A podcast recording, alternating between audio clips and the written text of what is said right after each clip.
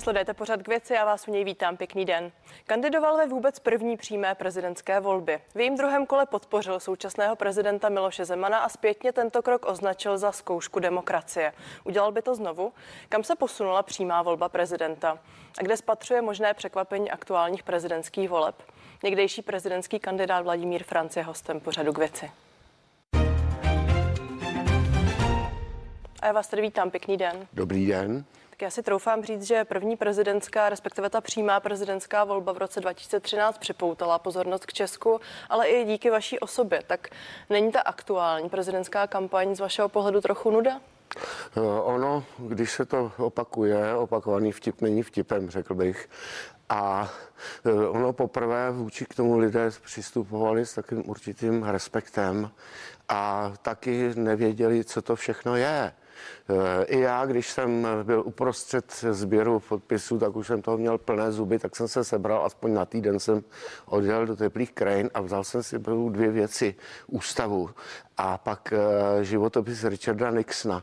Tu ústavu samozřejmě to člověk potřebuje a životopis Nixona jsem si říkal, zaplať pámu, že jsem v Čechách, protože co se tam člověk dočet, samozřejmě Nixon, který byl schopný úplně všeho, eh, tak eh, jsem vlastně byl rád.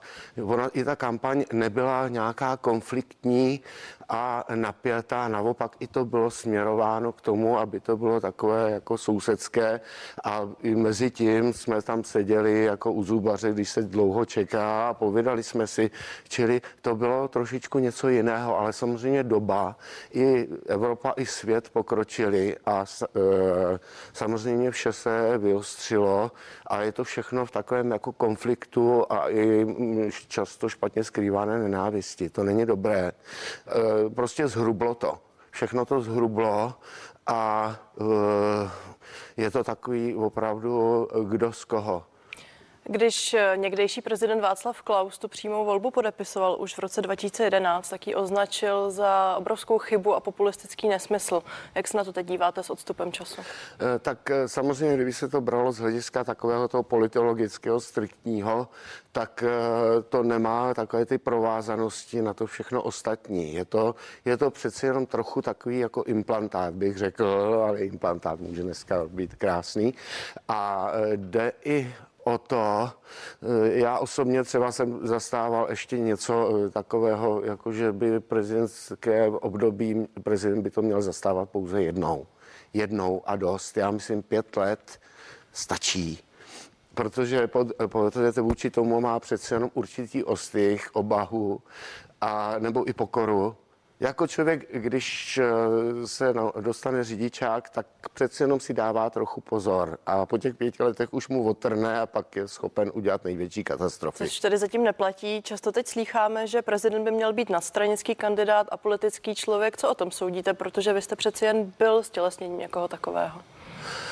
No tak prezident eh, a politický eh, Jde spíš o to, že on by měl mít nějaký takový ten nadhled a měl by trošičku stát nad tím. Jo, to, e, e, samozřejmě pak, když to byli kandidáti různých politických stran, tak to je těžké být nadstranický. Jo, I když by se měl tedy vznést do takové jakési plus minus objektivity. Jako. No, počkejte, jak to bylo dál? Ptala jsem se, zda je to správné, nebo ne, ale teď už jsem vlastně odpověděl. No on je vlastně takový člověk, který by měl tomu dávat rámec. Rámec a vlastně takovou chuť a vůni on by měl být. To znamená, on není, víceméně je to trošičku, tady bylo konstruováno kdysi už v dobách první republiky jako takový alternativa konstituční monarchie. Jo, Masaryk vlastně byl zakuklený konstituční monarcha, přesto samozřejmě to byl demokratický prezident. A e, já myslím, že tato rovina je dobrá, jo, že to není takový ten, který neustále do všeho musí vrtat a všude, všude se jako zúčastňovat. Takže váš názor je, že by to mohli a měli být spíš nepolitici? Ne, eh, nepolitici eh, z hlediska řemesla tady ani náhodou, protože to si vezměme zase Václav Havel, který nebyl úplně politik rodilý, eh, že on udělal strašně dobrou službu, že Česká republika opravdu byla vnímána jako veselá, tolerantní země, plná dobré vůle, dobrých nápadů, čili tohle bylo opravdu krásné, ale vzhledem k tomu, že se nevyznal docela v různých věcech, úplně jako třeba ekonom nebo něco, tak mezi tím, zatímco na, na jevišti probíhala krásná hra, tak v zákulisí se to rozkradlo. Ale nepopíráte teď tak trochu svoji tehdejší tady ambici stát se prezidentem? Já jsem to samozřejmě nechápal úplně, jako že toužím a chci se dohrabat nějaké funkce. Pro mě to bylo zároveň být tak trošičku i zúčastněný pozorovatel, protože jsem chtěl si zjistit a odpovědět na otázku, co to vlastně je, jak to funguje, co, jaká, jak je na tom společnost, jaké jsou mechanismy. A kdyby to náhodou vyšlo, tak bych samozřejmě pro to udělal všechno ale jako nevázal jsem se na to. Někteří kolegové třeba to měli i tak, že jim třeba doma manželka řekla, budeš prezidentem a oni skutečně jako se snažili a pak jim to nevyšlo a zhroutili se z toho. Ne, to mě ne. Tak já se vrátím k tomu, jak to tehdy skutečně dopadlo. Vy jste skončil pátý se ziskem téměř 7% hlasů a hmm. doufám si říct, že z pozice jakéhosi outsidera jste celkem překvapil tehdejší scénu. No. Eh, kdo by podle vás v té současné volbě mohl být takovým překvapením? Tak ono je to právě o tom, že je to to překvapení. Kdo si na podzim tenkrát jako představil, že Karel Schwarzenberg, který, který naopak říkal, že o to vůbec nestojí a často mu nebylo rozumět a neuměl státní hymnu a nic, že náhle prostě se stane takovým tím skokanem. Jo, ale tak to je právě ono, proto se to jmenuje překvapení. Takže teprve brzy je to hodnotit, kde, kde, jaký čas vlastně rozhodne? No víceméně ten čas během toho, protože překvapení nevíme nikdy, kdy nás něco překvapí. Já se ptám z toho důvodu, že vy jste v některých rozhovorech právě Karla Schwarzenberga trošku kritizoval, že si to takzvaně neodpracoval, že například nejezdil tolik mezi lidi. No, tak ptám se na to, co pak rozhodne o výsledku. On samozřejmě, on samozřejmě si to neodpracoval, protože on jsou, byly regiony, kde by asi mu to nebylo nic platné, kdyby zajel třeba na Severní Moravu. Jo, ale e, na druhou stranu no tak eh, tam vlastně to bylo potom nasměrované jako taková prostě velikánská, jako velmi rychlá, brutální jako kampaň eh, v tisku a v televizi. Samozřejmě to má dosah, dosah tam, kde ten tisk je, protože když člověk jde třeba už 100 kilometrů od Prahy, tak tam dostane pár mladých front, eh, kubický metr blesku, ale třeba, že by tam hospodářské noviny nebo respekt někdo čet, tak to teda ani náhodou tam tohle nedomysleli. No a eh, samozřejmě ty média mají vliv, ale jako Praha je Praha a Čechy jsou Čechy. To je samozřejmě, jo, ale celkem docela to vypadalo, vypadalo, že to může i být. Tak to říká někdejší prezidentský kandidát Vladimír Franc, který je hostem pořadu k věci. Ano. A já tady plynule navážu, když mluvíte o médiích. Tento týden, konkrétně v neděli, oznámil svoji kandidaturu na hrad také bývalý premiér Andrej Babiš. Bude mít z tohoto pohledu podle vás výhodu? Že, že to udělal až teď?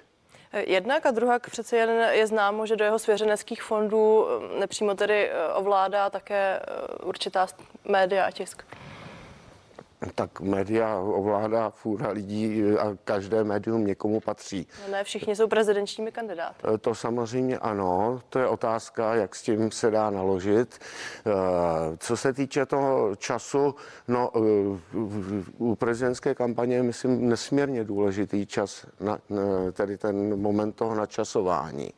Víme, Načasovali že... Andrej Babiš správně? No, není to, ten, není to ten způsob, že už tady by strašil půl roku a pak už na podzim vlastně nemá co nabídnout. Na druhou stranu byli jsme svědky toho, jak eh, celé hnutí ANO, také Andrej Babiš objíždí se svým obytným vozem už v posledních měsících republiku. Spekulovalo se o tom, jakou kampaň vlastně činí. Tak co myslíte, jak se díváte na tento tah? No tak eh, musí si to někdy odpracovat, to je prostě marné. A pak, když to nebude jenom strhávat formou mediální, tak ho to někde musí tu práci udělat. Jaké šance vydáváte Andrej Babišovi? No to je, eh, tady je jedna věc, několik věcí. Jedna věc je to, že to je jediný kandidát vlastně jakoby opoziční Protože kdybychom tady měli všichni kandidáty stejné, tak by to vypadalo jak nějaká kandidátka Národní fronty za komunismu. A co se týče toho, no tak on má samozřejmě výhodu, že byl v politice. Je tady Eh, zase další věc, že eh, tady on musí na sobě zapracovat pochopitelně z hlediska jeho temperamentu a eh, další těchto těch věcí. Určitě ano. Jste tedy narážel také na to, že vládnoucí koalice spolu představila, respektive podpořila uh, tři, rovnou tři kandidáty hmm. a nevystavila svého kandidáta. Jak to vnímáte? No tím je on ve výhodě, poněvadž ta koalice to vlastně rozmělnila. Pak jsou tady takové názory, že celé vlastně to spektrum těch, ta trojice kandidátů to budou mít i tak těžké, protože Andrej Babiš bude jakéhokoliv z protivníků vlastně nazývat právě vládními kandidáty. To samozřejmě ano. E, navíc e, za tu dobu, kdy dělal vrcholnou funkci dělat premiéra, to je trénink set sakra. A e, tady je ještě jedna věc, jako on má a i kdyby měl kouzelnou hůlku nebo kouzelný prsten nebo deset zlatých rybiček, tak by v životě si ani nevzpomněl tak úžasný volební štáb, který má. Chcete vědět, jaký? Povídejte. Vládu České republiky. Jinými slovy, ta kampaň se teď dělá sama, to naznačuje. Ta se dělá sama vlastně. Bude mít Andrej Babiš výhodu nejen v tom mediálním světě, ale také z pohledu svých financí, protože tu kampaň si vlastně může zaplatit sám? No, ze své vlastní praxe vím, jak jsme, když jsme dělali kampaň, tak jsme vlastně měli zásadu, že to uděláme bez peněz že si takovouhle věc člověk nemá kupovat, že si stát člověk nemá kupovat. Ano, je to možné v prvním kole. E, v tom druhém kole už samozřejmě nejde, protože tam do toho vstupují už velké zájmy, velké částky a všechno možné. Takže samozřejmě, že je to výhoda. A na druhou stranu tuhle výhodu má i třeba miliardář Karel Janeček a zatím nepatří k těm favorizovaným kandidátům. Zdá se, že možná ani nepod, nepozbírá ty potřebné podpisy. Uh, Karel Janeček je z, z rodu těch lidí, jako například vystupuje ten miliardář ve filmu Don't Look Up, takže to je z jiného světa, prosím. Takže tam můžete mít, co chcete. Že toho v tuhle chvíli podle hmm. vás vůbec nemusíme hodnotit? Já si myslím, že ne. Kdo tedy podle vás stane v druhém kole? Připomenu, že favorizovanými jsou právě Andrej Babiš, ale také generál Petr Pavel.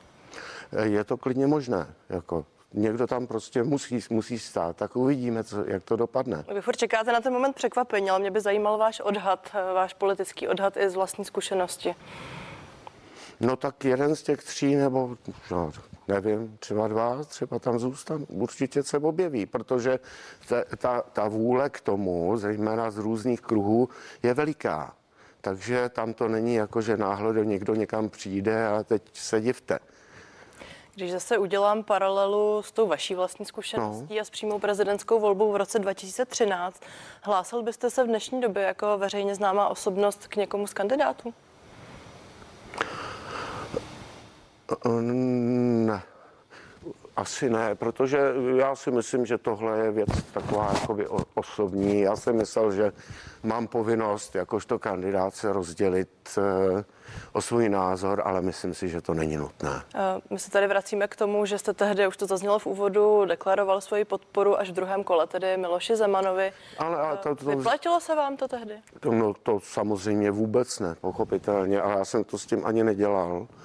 Pro mě to nebyl jako nějaký kalkul, ale eh, mělo, ono to mělo x příčin, několik příčin, byly, byly eh, jaksi objektivní příčiny, to znamená, že já jsem byl kandidát a Karel Schwarzenberg byl taky kandidát. A jestli něco chtěl, tak by bylo slušné a politické si sednout ke stolu a říct si, my to potřebujeme, my potřebujeme tohle, tohle, tohle, je to možné. A bylo by to, myslím, slušné a politické ale vzhledem k tomu, a to mohla, bych mohla potvrdit, bohužel už ne, nebo Táňa Fischerová, ono to vypadalo spíš jak v Lucerně, kde chodil někdo s dráb s mandátem a teď prostě přinášel jako rozkazy, jako jinak uvidíš. Tak mně se tohle nelíbilo. Vy jste tehdy popsal, že ten atak a ta žádost vlastně o tu veřejnou podporu byly docela silné. Tak eh, je to taky v dnešní době, nebo dá se to očekávat? Očekáváte to? Uh Z hlediska mě? Z vaší osoby, ale teď se bavím o veřejně známých osobnostech, osobnostech z kultury. Zda je ta poptávka stále vystupovat pro nějakého prezidentského kandidáta? Eh, já nevím, jestli je to poptávka, nebo to někdo dělá jako dobrovolně. Takhle bych to viděl. Těžko, těžko říct, jako někdo třeba je opravdu nadšenec a uh, opravdu, pak je to, myslím, v pořádku, ale pak, když ne, tak vy jste tehdy tí, tou svojí podporou Miloše Zemana možná pro mnohé dostal nálepku, odpuste mi ten výraz, Zemanovce. Pražská kulturní scéna vás podle některého z vašich rozhovorů, konkrétně třeba pro Lidové noviny, uh, údajně vaporizovala. Tak vnímáte to tak silně dodnes?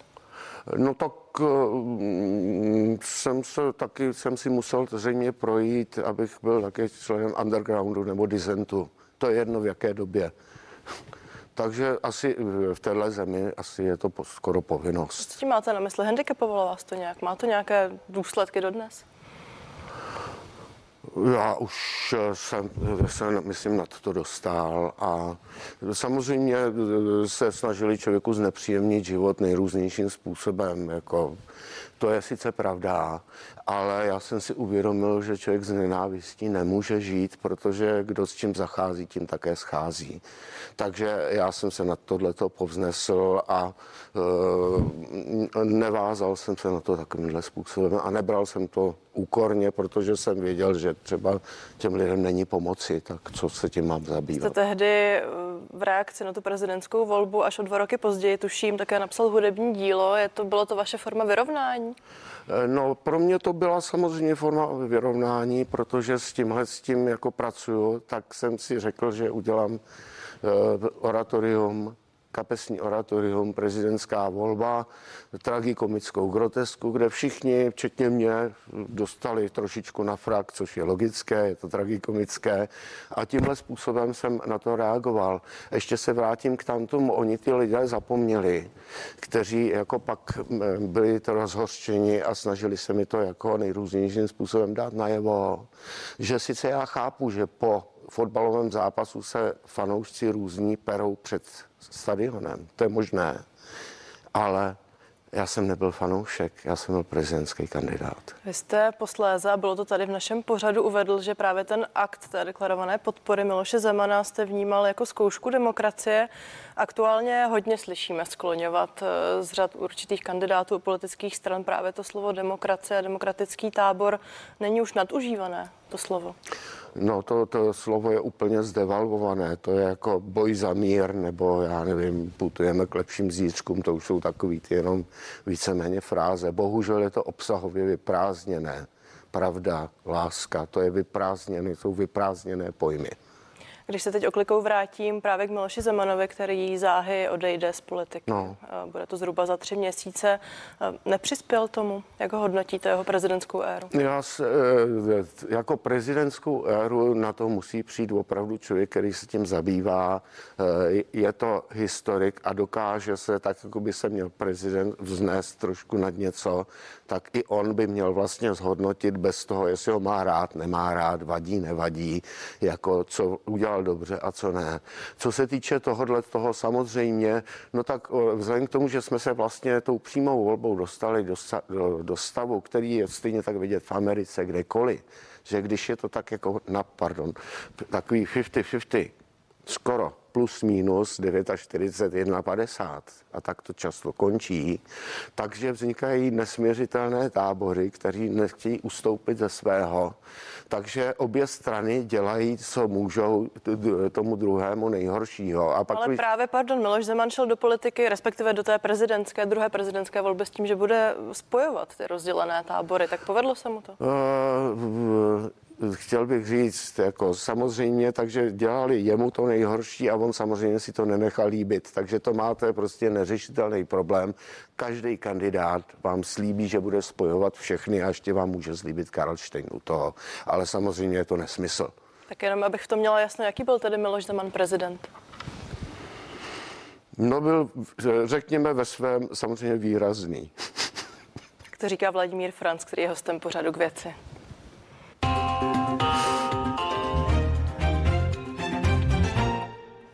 Já se znovu vrátím k té zatím relativně široké škále kandidátů na prezidenta. Vy sám jste tedy básník a dramatik. V jednom rozhovoru jste říkal, že každý politik hraje nějakou roli. Tak kdo teď hraje roli prezidentského kandidáta nejlépe podle vás? Já, víte, oni ještě poměrně nezačali, takže já vám to nemůžu, nemůžu jako říct, i kdybych rád. Kdy tedy přijde ten vrchol? Kdy bude kampaň takzvaně do tuhého? Tak kampaně pochopitelně jde do tuhého na konci už prvního kola a potom zejména v tom druhém, kdy už je to potom, kdy si lidé jdou do krku, po krku. Jde ještě o jednu věc. Já jsem, když jsem kandidoval, také jsem trošku ztratil důvěru v takové ty televizní debaty. Eh, proč? Eh, protože eh, ono, jak je to, třeba mu to musí být rychlé a když si vezmeme třeba kdysi Masaryka, který přemýšlel půl hodiny a pak řekl, tož to ne, a najednou tady někdo musí za dvě vteřiny, za dvě minuty ze sebe vysypat všechno, je to záležitost taky forbínářská. Jo, čili e, vytlout za dvě minuty lidem díru do hlavy a uh, už to bude. A teďka je otázka, na co se taky kdo ptá. Já si vzpomínám, že třeba když jsem představoval svoji kandidaturu, tak neustále mi pouštěli do podcastu za mě Jana Fischera. To mě nepotěšilo ale nebo já nevím potom, když jsem odpovídal ve velké super, hyper, mega, jak se to jmenuje, debatě, kvůli které jsem prošvihl i světovou premiéru své opery Válka. To já jsem právě chtěla připomenout, že jste nakonec zvolil právě pro tu televizní debatu. No a myslím, že toho docela i lituju, ale e, jako eh, světovou premiéru opery to nemá člověk každý den, ale spíš jde o to, že ten třeba člověk měl odpovědět na to, jak Eh, jsme byli financováni, jelikož jsme byli bez všech lobby, partají, mafií a všeho možného, takže to opravdu byla své pomoc, tak e, najednou mě se ptali, proč má Český lev dva, dva ocasy nebo takovéhle nesmysly. Tak říkáte to na půdě televize a věřím, že všechny tyhle otázky padnou, nicméně domníváte se tedy, že ten vrchol rozhodne opravdu právě před televizními kamerami, že to budou právě ty debaty? No asi je to jediný vstup, jak ten člověk může úplně vstoupit eh, k, k, k divákům nebo k voličům. Je teď nějaké téma, které vám v těch kampaních zatím chybí? No, ono vůbec je otázka, co, eh, jaké téma se vyprofiluje a co bude tím hlavním. Tak vzhledem k tomu, že prezidenční kandidáti možná mohou něco slibovat, ale řadu věcí nemohou splnit, tak to by hmm. mělo být podle vás to téma.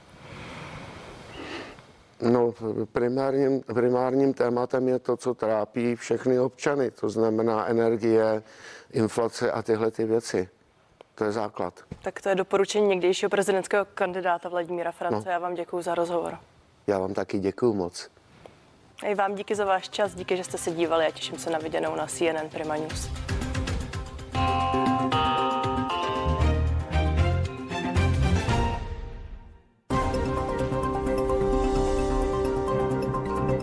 Nový den, to je ranní spravodajský blok na CNN Prima News, který vás